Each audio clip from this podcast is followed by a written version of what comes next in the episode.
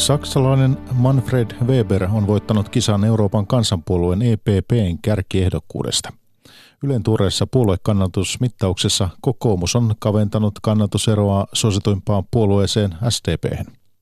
Toistakymmentä ihmistä on kuollut ravintola-ammuskelussa Kaliforniassa. Yhdysvaltain oikeusministeri kertoo eronneensa presidentin pyynnöstä. Ja meillä kotimaassa isänpäivästä saattaa tulla virallinen liputuspäivä. Päivätunnissa osuuden kokoa Mikko Jylhä. Hyvää iltaa.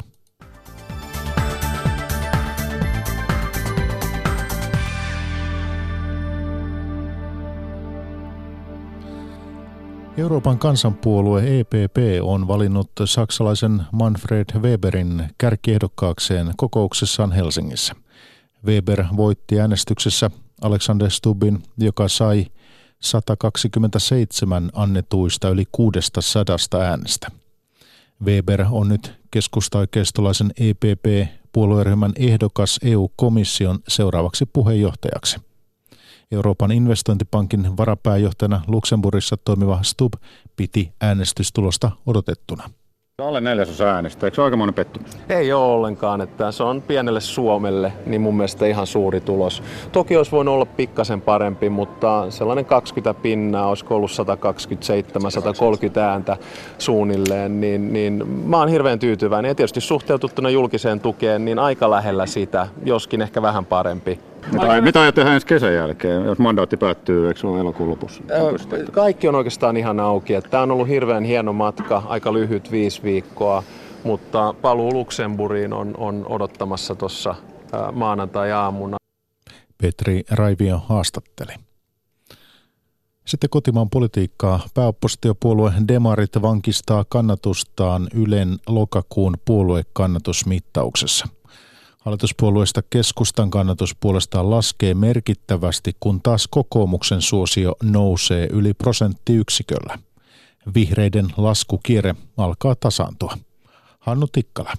Politiikassa viime kuukausien läpitunkevin teema on ollut hallituksen ja työmarkkinajärjestöjen kiista irtisanomislaista. Edellisessä syyskuun mittauksessa demareiden kannatus nousikin yli kahdella prosenttiyksiköllä. Taloustutkimuksen toimitusjohtaja Jari Pajusen mukaan tämänkertaiset muutokset ovat aiempia maltillisempia. No, kokonaiskuvassa on suhteellisen maltillisia heilahteluja, mutta kuitenkin jonkin verran. Eli, eli päivän poliittiset viimeaikaiset tapahtumat näkyvät jollain tavalla tässä mittauksessa. Yle lokakuun kannatusmittauksessa SDP säilyttää asemansa suosituipana puolueena 22,7 prosentin kannatuksella – Kokoomus kavetaa kannatuseroa demareihin yli prosenttiyksiköllä ja puolueen kannatus nousee 20,2 prosenttiin. Hallituskumppani keskustan kannatus puolestaan laskee entisestään 16,5 prosenttiin. Taloustutkimuksen Pajusen mukaan vihreiden johtajatilanteen selkeytyminen näyttää loivattaneen puolueen kannatuksen laskua. Vihreiden kannatus on nyt 11,3 prosenttia. Ehkä tämä epämääräinen tilanne on häirinyt koko vihreiden kannattajakuntaa ja nyt kun siihen tuli ratkaisu, ainakin väliaikaisesti, niin se näkyy sitten niin, että se kannatuksen lasku on pysähtynyt. Perussuomalaiset puolestaan kiilaa vasemmistoliiton edelle 9,8 prosentin kannatuksella. Eroa vasemmistoliittoon kertyy 0,6 prosenttiyksikköä. Myös RKP ja kristillisdemokraatit vaihtavat mittauksessa paikkoja. RKPn kannatus on nyt 4,3 ja kristillisten 3,5 prosenttia. Sinisten kannatus säilyy 1,1 prosentissa. Taloustutkimuksen Pajusen mukaan kaksi viidestä vielä arpoa puoluekantaansa. Eli vielä vaalityötä kannattaa tehdä. Ilman muuta ja liikkuvuus on toki suurempaa kuin koskaan. Ylen kannatusmittaus tehtiin lokakuun ja marraskuun ensimmäisen viikon aikana. Mittauksen virhemarginaali on 1,8 prosenttiyksikköä suuntaansa. Eduskuntavaaleihin on aikaa alle puoli vuotta ja keskustan eduskuntaryhmässä levottomuus kasvaa, kun moni kansanedustaja on huolissaan vaalituloksesta.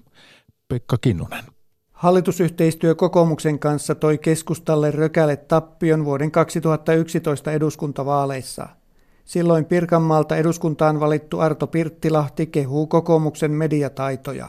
Kyllähän se toki, olemme tässä varmaan oppineet erilaisista media-asioita, miten pitää asioita hoitaa ja, ja myös ottaa näistä positiivisista asioista myös sitten itselle, ettei ne kaikki valu naapurille. Viime vaaleissa Kuusamosta eduskuntaan noussut Ulla Parviainen uskoo vielä uuteen nousuun. No eihän se mielimettä keitä, kun jos kannatus menee alaspäin, mutta ei meidän kenttä ainakaan tuolla meillä pohjoisessa päin, niin ei ole vielä kaos, kaostilanne. Keskustan varapuheenjohtaja Katri Kulmuni kääntää vaalitaistelua hyökkäykseen. No me luulen, että keskustan kenttäväki kyllä herää sen kaltaisista asioista, kun sosiaalidemokraatit ovat rajoittamassa Suomen metsien käyttöä ja se on mitä suurimmassa määrin työllisyyskysymys läpi Suomeen. Se on myös kysymys, miten päästään saastuttavista polttoaineista eroon. Että kyllä tässä varmasti on vielä monta kovaa vaalidebattia kevään mittaan tulossa. Eduskuntaryhmän puheenjohtaja Antti Kaikkonen naurahtaa kysymykselle kokoomuksen ja keskustan kannatuserojen syistä. ja se onkin hyvä kysymys. Ehkä naapurissa ollaan parempia markkinamiehiä kuin meillä. en osaa sanoa. Vai voiko olla niin, että kokoomuksen kannattajia tuo hallituspolitiikka tyydyttää enemmän kuin keskustan kannattajia? Niin, no se on ihan, ihan asiallinen kysymys. Kyllähän keskustella on paljon pienituloisia kannattajia ja on tässä ollut tiukkoja vuosia. Onneksi nyt maan asiat alkaa olla paremmassa kunnossa ja jatkossa voidaan luvata jo vähän parannuksiakin ihmisten elämään. Keskustan edustajat eivät vielä kaada vastuuta heikosta kannatuksesta pääministeri Juha Sipilän niskoille. Eduskunnasta Pekka Kinnunen. Tuoreista kannatusluvuista jatkavat toimittajat Susanna Jinman Hufvudstadsbladetista Kreta Karvala Iltalehdestä ja Heikki Vento Suomen Kuvalehdestä. Keskustelua luotsaa ykkösaamusta Pirjo Auvinen. Kaikkien katse varmasti hakeutui ensimmäiseksi tuohon vihreiden sarakkeeseen ja alamäki on jatkunut yhä nyt kannatusta 11,3 prosenttia. Puolessa vuodessa pudotusta on tullut peräti 3,6 prosenttiyksikköä. Puheenjohtajaksi valittu Pekka Haavisto pyrkii nostamaan vihreät kolmen suuren joukkoon, näin hän sanoi valintansa jälkeen.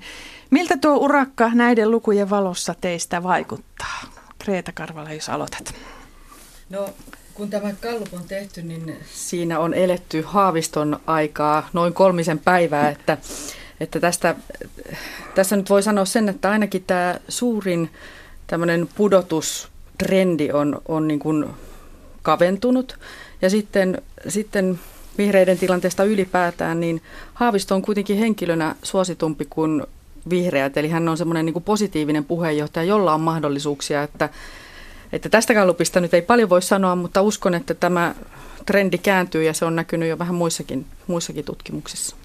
Heikki Veto niin tämä trendihan on kahden vuoden mittainen ja lähes 7 prosenttiyksikköä tämä pudotus. Et se on semmoinen, ja kyllähän vihreillä tässä minusta on hankala tilanne siinä, siinä mielessä, että he ovat pudonneet selvästi alle jo viime kuntavaalien tuloksen. Eli Pekka Haaviston he laskevat nyt suuren toivonsa. Silloin pitää ääniä varmaan hakea jostain, sanotaanko nyt oikealta keskeltä, koska Li Andersson ja STP tukkii aika voimakkaasti tämänkin mittauksen mukaan mm. tuon vasemmiston.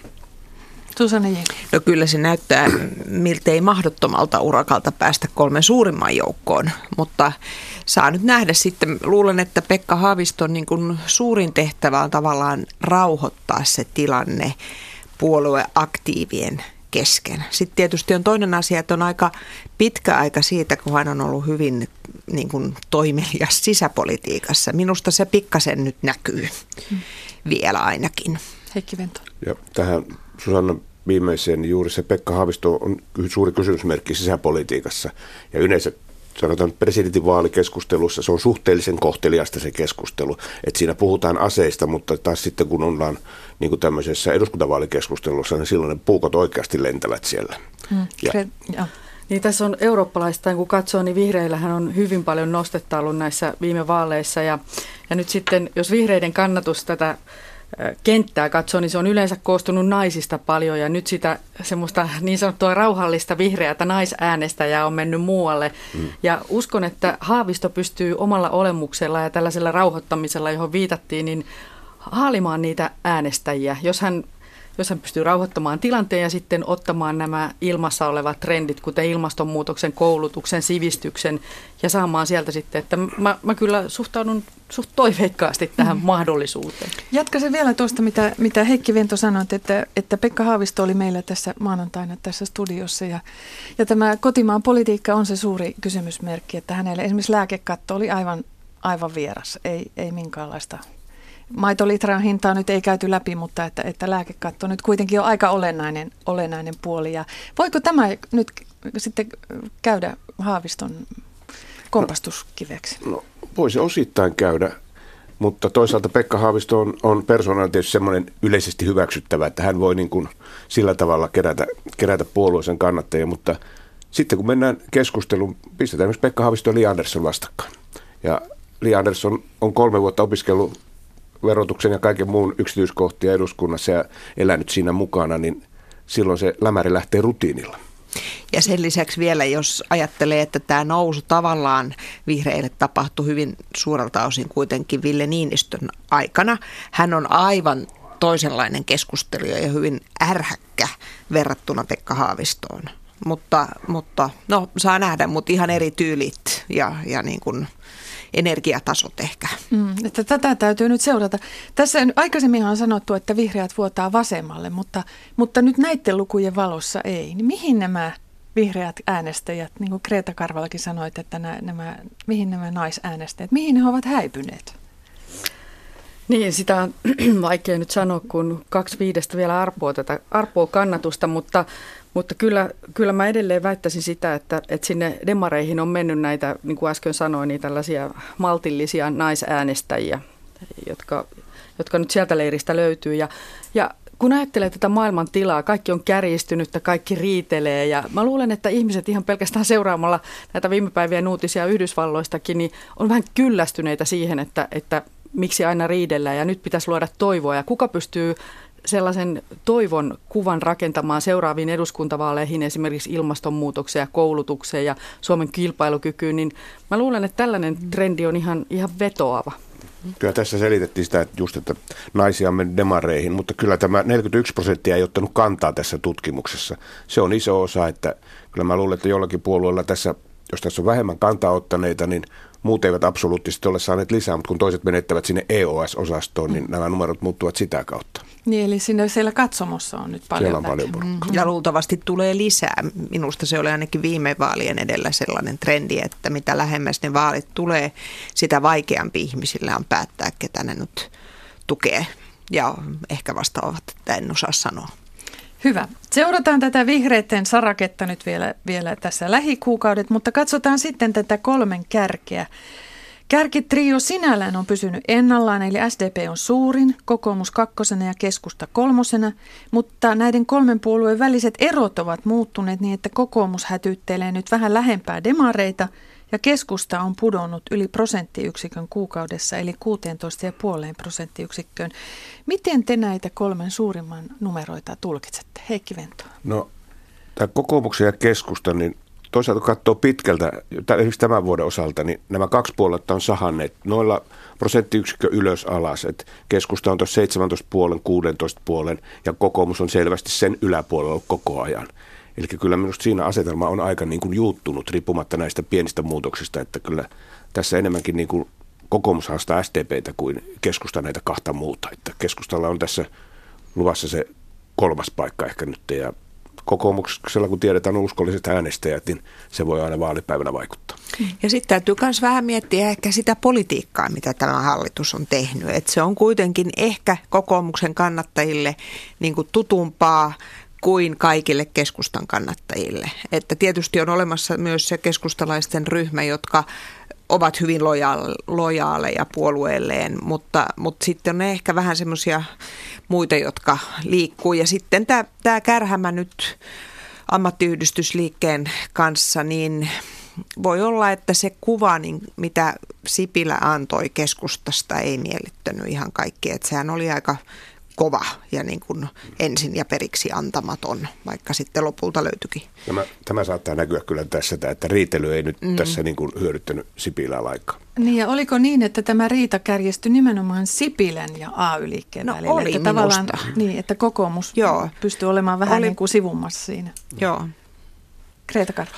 Jos katsoo tätä demarikannatusta tuolta viime eduskuntavaaleista, jolloin heillä oli 16,5 prosenttia, niin, niin tokihan täytyy sanoa, että Antti Rinne on onnistunut, mutta täytyisi sanoa, että pääoppositiopuolue olisi voinut onnistua paljon paremminkin, että toi 12,7 tässä tuoreemmassa kannatuksessa, niin anteeksi, 22,7, niin ei ole kovin kova suurimmalle oppositiopuolueelle. Ja sitten taas jos kokoomusta katsoo, niin silloin 2015 Stubbin johdolla tuli 18,2 ja nyt Orpo on pystynyt sitä 2 prosenttiyksikköä nostamaan ylöspäin. Eli siellä tämä puheenjohtajavaihdos on onnistunut ja tämä hallituspolitiikka on pitänyt nämä ydinkannattajat, ydinkannattajat mukana. Ja, ja sitten Orpo vahvuus on se kaikissa tämmöisissä imagomittauksissa, että hän on suositumpi puheenjohtaja. Hän on su- näitä toisiksi suosituimpia puheenjohtaja Li Anderssonin jälkeen heti ja Rinnehän taapertaa siellä jossain 9 prosentin henkilökohtaisessa kannatuksessa. Että, ja sitten jos vielä tähän eduskuntavaaleihin katse, katsetta siirtää, niin demareilla on tyypillisesti tässä puoli vuotta ennen vaaleja niin kannatus korkeammalla ja sitten se siitä vähän laskee. Että mm. Tässä on vielä yllätysmahdollisuuksia tulossa tältäkin osin, mutta, mutta keskustalla niin niin kyllä siellä kentältä kuuluu se viesti, että, että Sipilä tuhoaa meidät tällä niin kuin omalla, omalla jääräpäisellä politiikalla, jonka hän on sanonutkin, että hän tekee tulos tai ulos meiningillä ja riippumatta siitä, että onko se suosittua vai ei. Heikki Velto. Tämähän on, syksyhän on sosiaalidemokraattien kulta-aikaa kallupeissa ja vihreiden huonoa. Kun katsoo tätä vaalikautta, niin jos aletaan 15 kesältä, niin Ville Niinistöhän oli oppositiojohtaja sen kesän ajan. Mutta sitten kun tulee syksy, työmarkkina-asiat, niin kuin nytkin, tämä riita hallituksen alle, ammattiyhdistysliikkeen välillä ja valtion budjetti siinä, niin silloin tapahtuu se, että vihreät hieman notkattavat ja sosiaalidemokraattien kannatus tässä lokamaras-joulukuussa on niin kuin melkein aina vuoden nähden korkeimmillaan. Niin kuin näyttää olevan tänäkin vuonna nyt. Ja, sitten, ja jos katsoo vähän eteenpäin, niin, niin kuitenkin tämä kytkös, joka nyt on olemassa SDPn ja ammattiyhdistysliikkeen välillä, niin, niin se saattaa myös haitata SDPtä. Et nyt, nyt mä ajattelen, että nyt esimerkiksi eilen nousi tämä poru tästä eh, nuorista ja vanhoista työntekijöistä, vaikka se onkin SAK-esitys, niin sekin saattaa vaikuttaa niin kuin SDPn kannatukseen. Niin, tämä on mielenkiintoista, koska tässähän nyt nimenomaan tämän kärhämän aikaan puhuttiin koko ajan, kuinka tämä on, nämä ovat kun, kun, niin kuin naimisissa SDP ja erityisesti SAK. Eli olisiko voinut kuvitella, että tuo, tuo demareitten luku olisi ollut parempi? Eli olisi ollut vielä kovempi, että se olisi ikään kuin satanut demareitten laariin tämä riita, riita keskustalaisen pääministerin kanssa.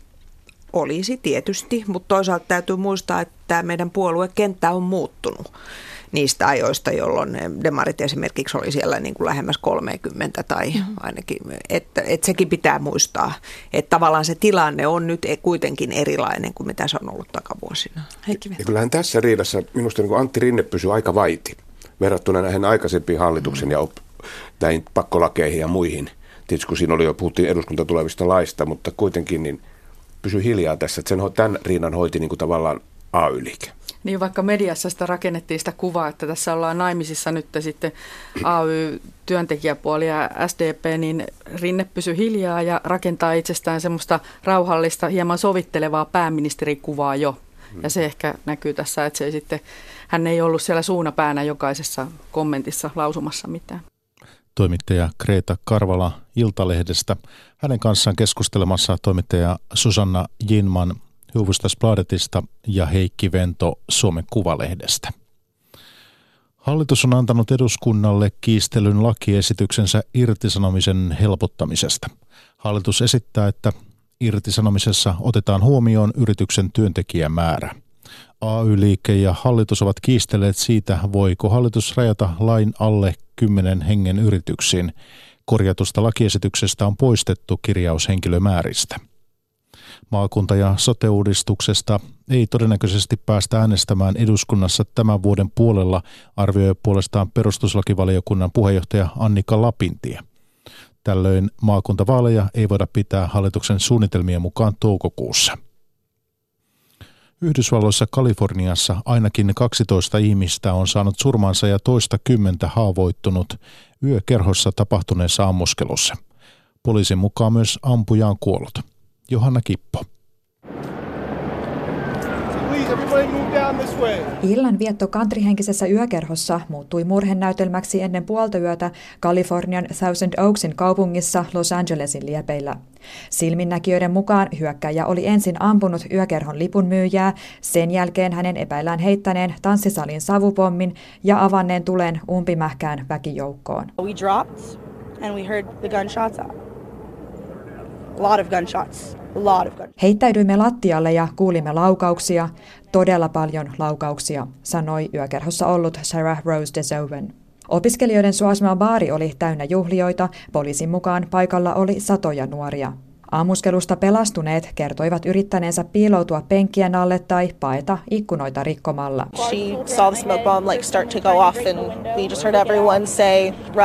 Kaverini näki savupommin ja sitten kuulimme kaikkien huutavan juoskaa. Ryntäsimme ulos parkkipaikalle ja yritimme päästä autoni luo turvaan, Erika Sigman kuvasi. Silminnäkijät kuvasivat ampujaa tummin pukeutuneeksi mieheksi, joka oli peittänyt osan kasvoistaan. They found 11 victims that had been killed. The suspect, who we believe was the only... Poliisin mukaan kaikki uhrit löydettiin sisältä yökerhosta. Joukossa oli myös paikalle saapunut apulaisseriffi. Myös ampuja löydettiin kuolleena. Poliisi tutkii jälleen yhden joukkoammuskelun syytä. Yhdysvalloissa kuolee vuosittain noin 13 000 ihmistä ampumaase hyökkäyksissä, mutta aselakien kiristykset eivät etene. Mikään ei toistaiseksi viittaa terroritekoon. Yhdysvalloissa oikeusministeri Jeff Sessions on eronnut tehtävästään omien sanojensa mukaan presidentti Donald Trumpin pyynnöstä. Trump on nimittänyt Sessionsin tilalle väliaikaisesti Matthew Whitakerin, joka on puolustanut presidenttiä Venäjä-tutkimuksilta. Vaalit voittaneet demokraatit lupasivat viedä loppuun Trumpia koskevat tutkinnat ja jopa käynnistää uusia. Heidän ei tarvinnut kauan odottaa. Trump hermostui jo ensimmäisessä vaalin jälkeisessä tiedotustilaisuudessaan, kun amerikkalaistoimittaja kovisteli häntä meneillään olevasta Venäjä-tutkinnasta – Tuon tutkinnan Trumpin vaalikampanjan Venäjä-yhteyksistä pitäisi valmistua lähiaikoina. Let me ask, if I, if I may ask one other question, Mr. President, if I may ask one other question, are you worried? That's enough. That's enough. CNNn toimittaja Jim Acosta kysyi, pelkääkö Trump tuon tutkinnan johtavan syytteisiin. Trump hermostui ja syytti toimittajaa ihmisiä huonosti kohtelevaksi järkyttäväksi tyypiksi, jonka palkkaamista CNNn pitäisi hävetä. That's enough. Put down the mic. You are a rude, terrible person. Pian tämän sananvaihdon jälkeen oikeusministeri Jeff Sessions kertoi eroavansa Trumpin vaatimuksesta. Trump on aiemmin tuonut esiin suuttumuksensa oikeusministeriinsä, joka ei ole puolustanut häntä. Sessionsin tilalle hän nimitti väliaikaisesti kansliapäällikkö Matthew Whitakerin, joka tunnetaan Trumpin vankkumattomana tukijana. In stark contrast to the GOP Congress, the Democratic Congress will be led with transparency and openness. Demokraattien johto varoittaa Trumpia tekemästä vääriä liikkeitä. Edustajan huoneen mahdollinen tuleva puheenjohtaja Nancy Pelosi sanoi, että oikeusministerin potkuja ei voi tulkita muuksi kuin yritykseksi sotkea tutkintaa, joka saattaa paljastaa ikäviä asioita Trumpista. Washingtonista Mika Hentunen. Venäläinen ulkopolitiikan asiantuntija suhtautuu epäilen ajatukseen, että Yhdysvaltain välivaalien tulos vaikuttaisi merkittävästi maiden välisiin suhteisiin. Donald Trumpin presidenttikausi on joka tapauksessa ollut katastrofi maiden suhteille, Russia in Global Affairs-lehden päätoimittaja Fyodor Lukjanov sanoo. Хотела просто посмотреть на результаты этих двух лет. Они ужасны. Pelkästään tulosten perusteella nämä kaksi vuotta ovat olleet hirveät. Suhteet eivät ole koskaan olleet niin raunioina kuin nyt, edes kylmän sodan vuosina, jolloin oli sentään selvää, miten asioita selvitetään ja kuka haluaa mitä, Fyodor Lukjanov sanoo. Russia in Global Affairs-lehden päätoimittaja on Venäjällä tunnettu ulkopolitiikan kommentaattori. Venäjän ja Yhdysvaltain suhteissa riittää kipukohtia Ukrainasta Syyriaan ja Venäjän syytettyyn sekaantumiseen vuoden 2016 presidentin vaaleihin. Российский сюжет стал инструментом внутриполитического процесса в Соединенных Штатах. Fyodor Lukjanov puolestaan katsoo, että Venäjästä on tullut lyömäase Yhdysvaltain sisäpoliittisessa kamppailussa. Демократы теперь, получив э, палату представителей, будут еще активнее нападать на Трампа по всем направлениям. Kun demokraatit nyt ovat saaneet kongressin edustajainhuoneen hallintaansa, he voivat ryhtyä aiempaakin aktiivisemmin hyökkäämään presidentti Trumpia vastaan, muun muassa etsimällä todisteita Venäjä-salaliitosta, Lukjanov pohtii. Я не думаю, что это будет иметь э, существенное влияние на внешнюю политику. Kaiken kaikkiaan Lukjanov ei silti odota suurta muutosta suhteiden nykytilaan. Russia in Global Affairs-lehden päätoimittaja muistuttaa, että kongressissa ulkopolitiikka on enemmän senaatin alaa ja se on yhä republikaanien kontrollissa. Sitä paitsi kongressi oli jo aiemmin rajoittanut Trumpin liikkumavaraa suhteessa Venäjään sitomalla tämän kädet pakotekysymyksessä. Lukianov myös arvelee, että Venäjän suhteet eivät loppujen lopuksi ole kovin tärkeä asia Trumpille. Trump ajattelee kuin liikemies ja siksi Kiina on hänen maailmankuvassaan tärkeä ja vaarallinen toimija, kun taas Venäjä ei talousmielessä kiinnosta häntä, Fyodor Lukjanov arvioi. Moskovasta Heikki Heiskanen.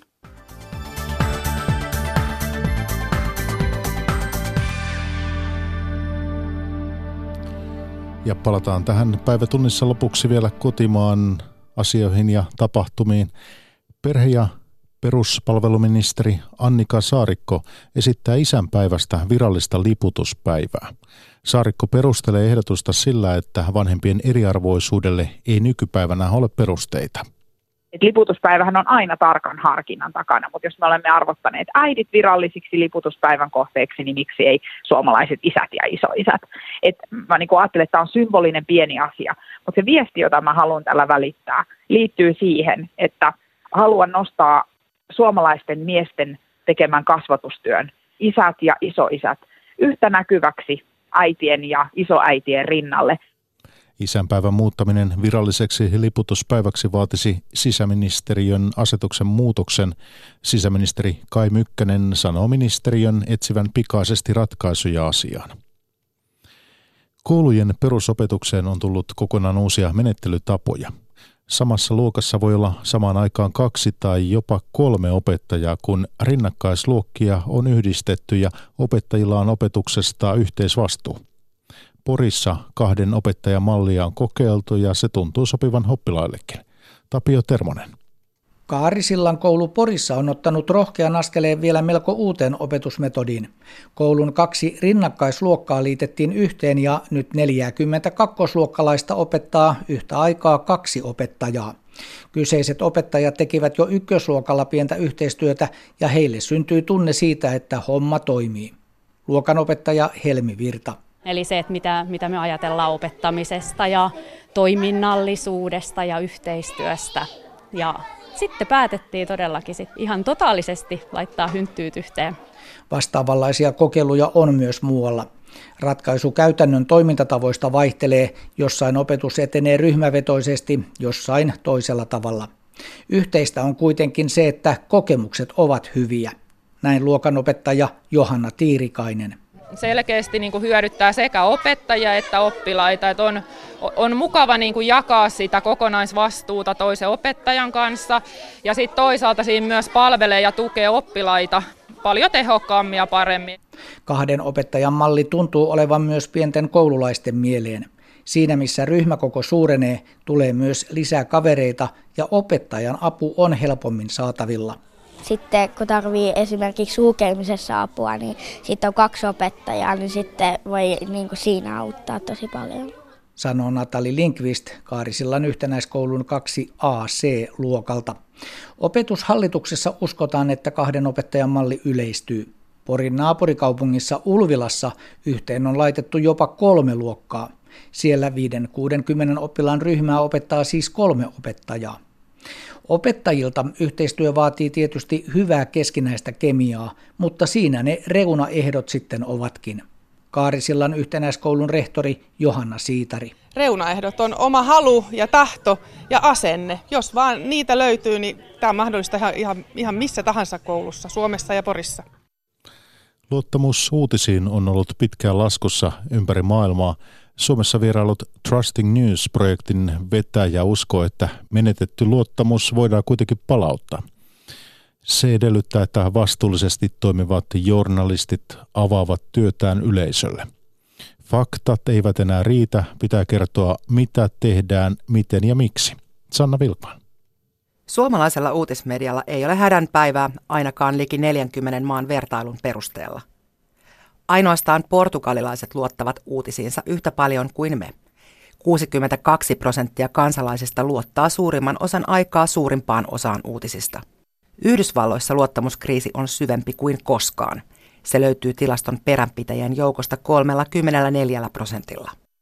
Siellä luottamuspulaa lietsotaan poliittisista tarkoitusperistä, toteaa Ylen journalismin päivillä vierailut Trusting News strategiahankkeen johtaja Joy Mayer. We have uh, a political administration that is telling people journalists are the enemy and because that story is there, we need to have an equally strong story. Meijerin mielestä tarinalle, joka tekee journalisteista vihollisia, on luotava yhtä vahva vastatarina. On muistutettava ihmisille, mikä journalismin missio on ja miksi se ansaitsee ihmisten luottamuksen. Jos toimitukseen ei luoteta, ei luoteta sen faktoihinkaan.